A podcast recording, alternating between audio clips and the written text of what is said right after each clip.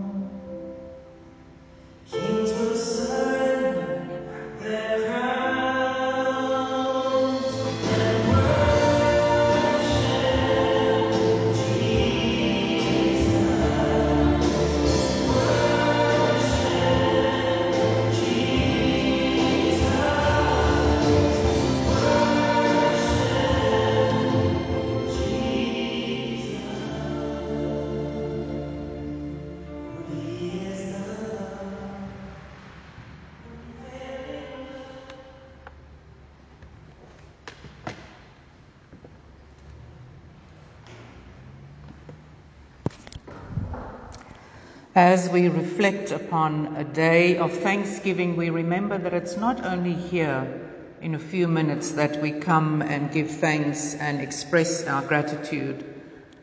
Our God is good all the time, and it is wonderful to be able to celebrate this goodness every day. So let us rejoice and be glad in it. When you have eaten and are satisfied, praise the Lord your God for the good land he has given you. Enter his gates with thanksgiving and his courts with praise. Give thanks to him and praise his name. To whom else, Lord, can we go? In you we live and move and we have our being.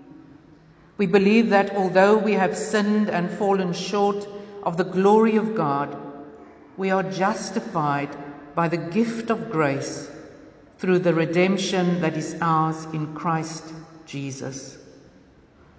And since and because we believe this, we can celebrate with joy and thanksgiving.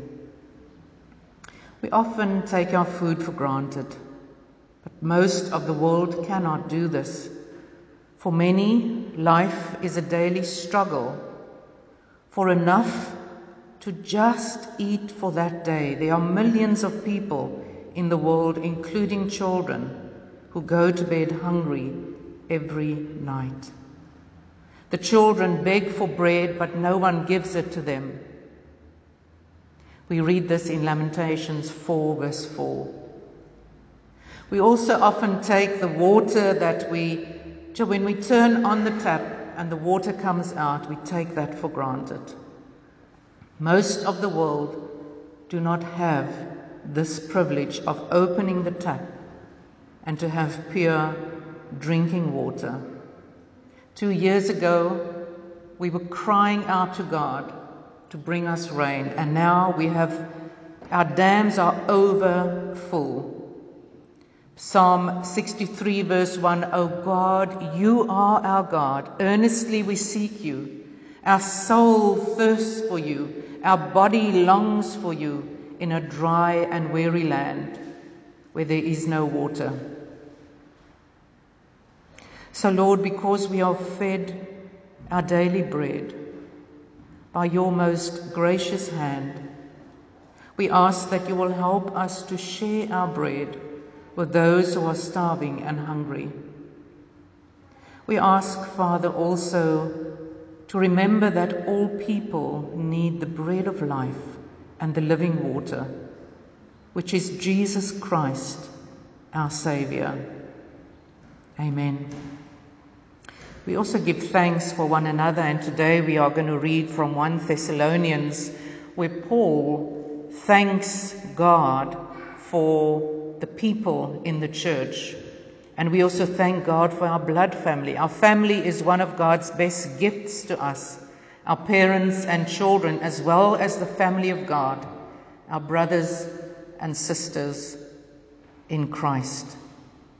How good and pleasant it is when brothers and sisters live together in unity. But not everyone has a family. Some have never had a family or have lost family members. And we know that during the pandemic at the moment, that is a reality for us every day. We realize that many people are also on their own, they feel alone. So, what can we do for these people? We can be their family. We can share in their hurts. We can wrap them in our love, the love of Christ. We can assure them of God's promises, and we can visit the orphans and widows in their affliction and show them God's mercy. So, Father, we thank you for our family and the home where we live together.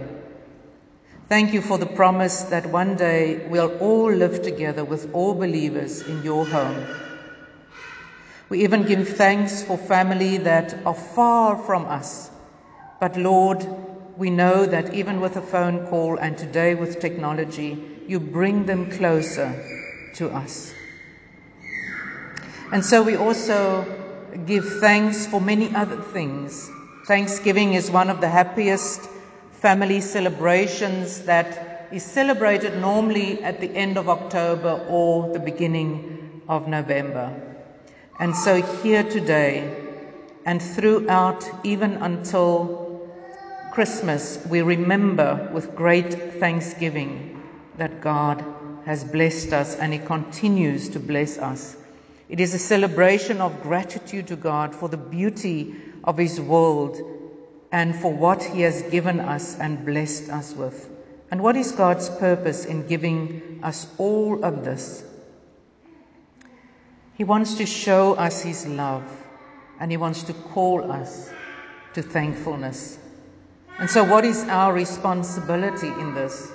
That we should not be arrogant, nor to put our hope in wealth, which is very uncertain, but to put our hope in God, who richly provides us with everything for our enjoyment.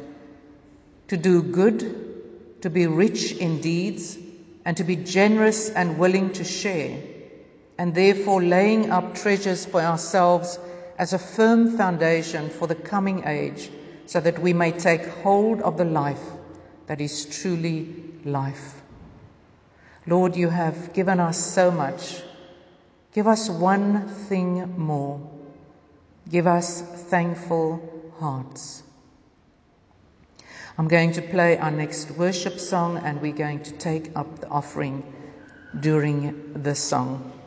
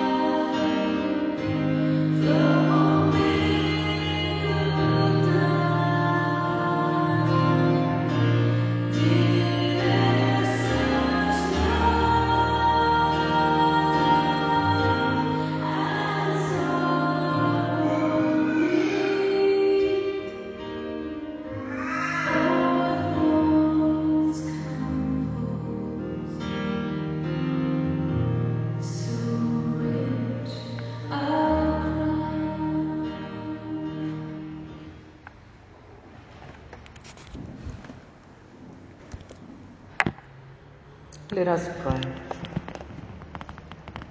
Lord, we thank you for the privilege of being able to bring to you what belongs to you. Thank you for the freedom that we have also, especially for the freedom to worship publicly, to possess the Bible and to read it, and to share our faith in Jesus Christ with others. And thank you too, Lord, that as we bring this offering to you and ask you to bless it for the sake of your kingdom, we also offer ourselves now as we come to your word. You will know the truth, and the truth will set you free. If the Son sets you free, you will be free indeed. indeed. And so, Lord, we thank you for this wonderful freedom we pray for Christians who cannot worship openly, who have few Bibles or some do not even have a Bible, and are forbidden to give their own children Christian instruction. We ask, Lord, that you will give them courage and endurance in the face of persecution. We pray this in the name of the Father, the Son, and the Holy Spirit. Amen. Our scripture reading this morning is from 1 Thessalonians 1, verses 1 to 10. And this is Paul's first letter to the church in Thessalonica. And the greetings reads as follows From Paul, Silas, and Timothy to the church in Thessalonica, the people of God, the Father, and the Lord Jesus Christ. I pray that God will be kind to you and will bless you with peace. We thank God for you and always mention you in our prayers. Each time we pray, we tell God our Father about your faith and loving work and about your firm hope in our Lord Jesus Christ. And then Paul, uh, he commends them for their faith and their example. My dear friends, God loves you and we know He has chosen you to be His people. When we told you the good news, it was with the power and assurance that come from the Holy Spirit and not simply with words. You knew what kind of people we were and how we helped you.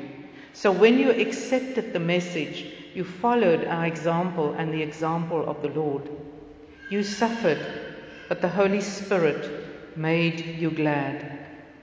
You became an example for all the Lord's followers in Macedonia and Achaia. And because of you, the Lord's message has spread everywhere in those regions. Now, the news of your faith in God is known all over the world, and we don't have to say a thing about it. Everyone is talking about how you welcomed us and how you turned away from idols to serve the true and living God. They also tell how you are waiting for his son Jesus to come from heaven. God raised him from death, and on the day of judgment, Jesus will save us from God's anger. Paul started the church, planted the church in Thessalonica. We read about this in chapter 2, verses 13 and 14 of 1 Thessalonians. Paul always earned his own money, and while working hard to support himself, this is when he planted the church in Thessalonica. In this very important city of northern Greece, many of the followers had worshipped idols before coming to believe in Christ. And in spite of the people worshipping, continuing to worship around them the idols, they stayed faithful to the Lord, which comes so clearly in the letter. And because of them, the Lord's message had spread everywhere in that region. Because the people saw that there was a difference in them, that they were doing things differently. This letter may have been the first one Paul wrote, and perhaps even the first of all the New Testament writings. Some people in Thessalonica began to oppose Paul, and he had to flee. He had to escape to Athens. But then what he did is he sent his young, young friend Timothy to find out how the Christians were doing. We read this in chapter 3. When Timothy returned, he gave the news and a kind of report to Paul about their faith and their love for Christ, not only for Christ but also for the people around them. The church itself had problems. Some of its members had stopped working because they thought that Christ was coming tomorrow. So they thought, well, we don't have to work anymore. But Paul was encouraging them that he was an example of someone who worked very hard and that they should continue to work diligently and continue to be faithful to the Lord, spread the good news, and that one day, when it is time, the Lord will return. Others were worried because relatives and friends already died before Christ's return. So Paul tried to explain to them more clearly what would happen when the Lord returns and then told them how they should live meanwhile. Paul's final instructions are well worth remembering. He says in 1 Thessalonians 5, verse 16, Always Be joyful and never stop praying. Whatever happens, keep thanking God because of Jesus Christ. This is what God wants you to do. Paul is pointing out a few things that they didn't understand because they were new believers. So that when we come to Christ and all of a sudden um, we come to church, it's not that we know everything in one moment. And therefore, it's so important for us to study the Bible, to be able to, to do our devotions, but also to really dig deeply into the Word and see what God is saying to us and what it means to follow Christ. Because of a misunderstanding, they just stopped working and then they become dependent on people around them. That's not a good witness. And so Paul is encouraging them and he's trying to explain. And so when we receive the knowledge of what it means to follow Christ, we can also teach others. And a very good point that Paul makes is that he says there very clearly that we showed you what the example should be, and therefore this is the example you should show to others. But always Paul was pointing to Christ. That we follow Christ, and therefore this is what we do, and therefore we are asking that you follow that example as well. But Paul also Paul has this strategy when he writes a letter. First, he starts off very positive and he commends them. It's not that he's making things up. We heard very good reports from Timothy. But what struck me is that he said, I pray that God will be kind to you and will bless you with peace. When we are filled with thanksgiving and joy and the peace of God within us, we should be so free to say to people, I pray that God will be kind to you and will bless you with peace. Instead of sometimes we might even be jealous when God is blessing other people more than us.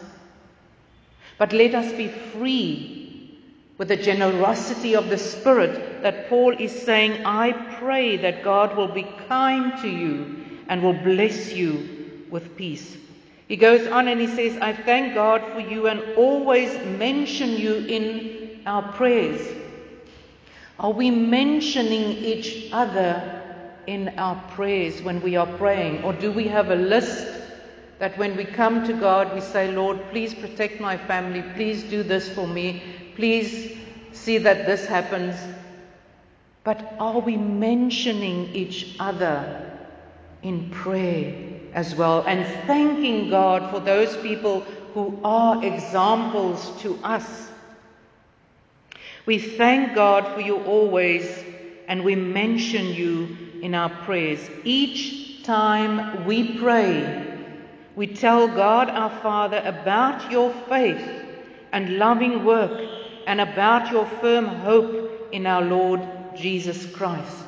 So, can we change our prayers and can we say, Lord God, I thank you for Marius, I thank you for Aubrey, I thank you for Kulamani, about their faith and loving work and about their firm hope in you, the Lord Jesus Christ. What an encouragement that Paul is giving us to change our prayers so it's not just selfish always to us, Lord, protect me, Lord, give me, give my family. But let us remember each other who are examples. And then he says, My dear friends, God loves you. What beautiful words to hear when someone says to you, God loves you. One very deep longing that every human being has, and that is to be loved. And God is the one that can give us that perfect love without any human error my dear friends, God loves you, and we know He has chosen you to be His people. When we told you the good news, it was with the power and assurance that come from the Holy Spirit and not simply with words. When we are in conversation with people about our faith, are we coming from a position where we want to be right? Or are we coming from a position when we share the good news that we know it is with the power and the assurance that comes from the Holy Spirit? And it's not just words, but that we have that foundation and that knowledge. You knew what kind of people we were and how we helped you. When we speak to people about Christ, there needs to be a credibility as well. People will look at our lives. We are not perfect. We fall short of the glory of Christ and we need Christ's forgiveness. But when we speak about Christ, do we have that credibility? Do we have that integrity to be able to share this powerful message with others? But it's not about us. It's the Holy Spirit that works in and through us. And then he says, So when you accepted the message, you followed our example and the example of the Lord. Often it happens that people say, I'm not coming to church because so and so did something and so and so said something. When we come to church, we come to worship God. When we come to church, we come to focus upon Him, to receive from Him. When we come to church, we come to, to be filled with the knowledge and the grace and the love of God. We don't come to church to see what someone else is wearing or to be maybe insulted or take offense to if somebody looks at us skew or says something. We come to church because of God. And we walk out of this church building filled with the Spirit because of God, because of Christ. You suffered, but the Holy Spirit made you glad. They suffered tremendous persecution. And there was so much pressure on them to come back to the old ways. But they stayed faithful. For instance, if you had a different group of friends before and you did things that you knew were not right, but you just did not have that courage to do it differently.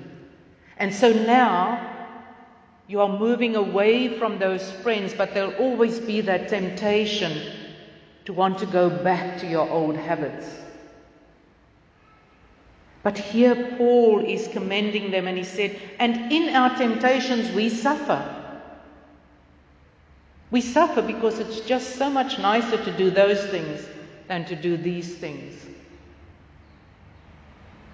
You became an example for all the Lord's followers in Macedonia and Achaia. And because of you, the Lord's message has spread everywhere in these regions. Would it not be wonderful if we would hear encouraging words, or someday in the future, someone will write, Because Kulamani walked the streets in Cape Town, we know that Christ is alive. Because Corny was walking around in Parow and meeting all the people, that is why the good news was spread. Because Vanessa, when she wrote matric this year, showed an example to us, and we know that she follows Christ. Therefore, many of the students started following Christ as well. Now, the news of your faith in God is known all over the world, and we don't have to say a thing about it. Everyone is talking about you, how you welcomed us how do we welcome people who are maybe guest preachers, people who are new in the church? The way you welcomed us and how you turned away from idols to serve the true and living God. They also tell how you are waiting for his son Jesus to come from heaven. Are we living a life that is just for now? Or do we have our sight upon one day Christ will come and we will meet with him face to face? Why? Because God raised him from the dead, and on the day of judgment, Jesus will save us from God's anger. Many people are saying that because God is good, everyone will go to heaven. The Bible says to us only those who believe in Christ will meet with our Father in heaven face to face. The others are going to a place of destruction. So, therefore, let us encourage one another to spread the good news. Let us be an example and let us pray for each other and mention each other in our prayers. Let this be a thanksgiving of what God has done in Christ for us. Amen. When you look at the candle today as it is burning, it symbolizes Christ, the greatest of all gifts that we celebrate to give thanks. And soon we are looking forward to celebrating Christmas and we will celebrate this coming of God made flesh. In Isaiah 9, verse 2, we read, The people walking in darkness have seen a great light. Christ is the light of the world. So let us renew our dedication to taking the light of Christ into the world to show people that Christ is truly alive. Let us pray. Lord, as we hear your word to us today and as we come with hearts of thanksgiving, we thank you for these encouraging words from Paul today. Lord, will you instill within us this desire to, to pray for each other, to say words like, I pray that God will be kind to you and will bless you with peace. We ask, Lord, that you fill us with your Spirit so that we can be true examples of followers of Christ. We pray too, Lord, that you will enable us by your Spirit to live differently.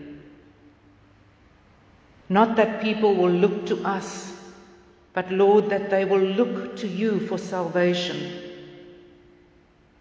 And so, Lord, we pray that as we continue our walk and our journey with you into this week, wherever we go, that your name will be glorified. The grace of our Lord Jesus Christ, the love of God the Father, and the fellowship of the Holy Spirit be with us now and forevermore. Amen.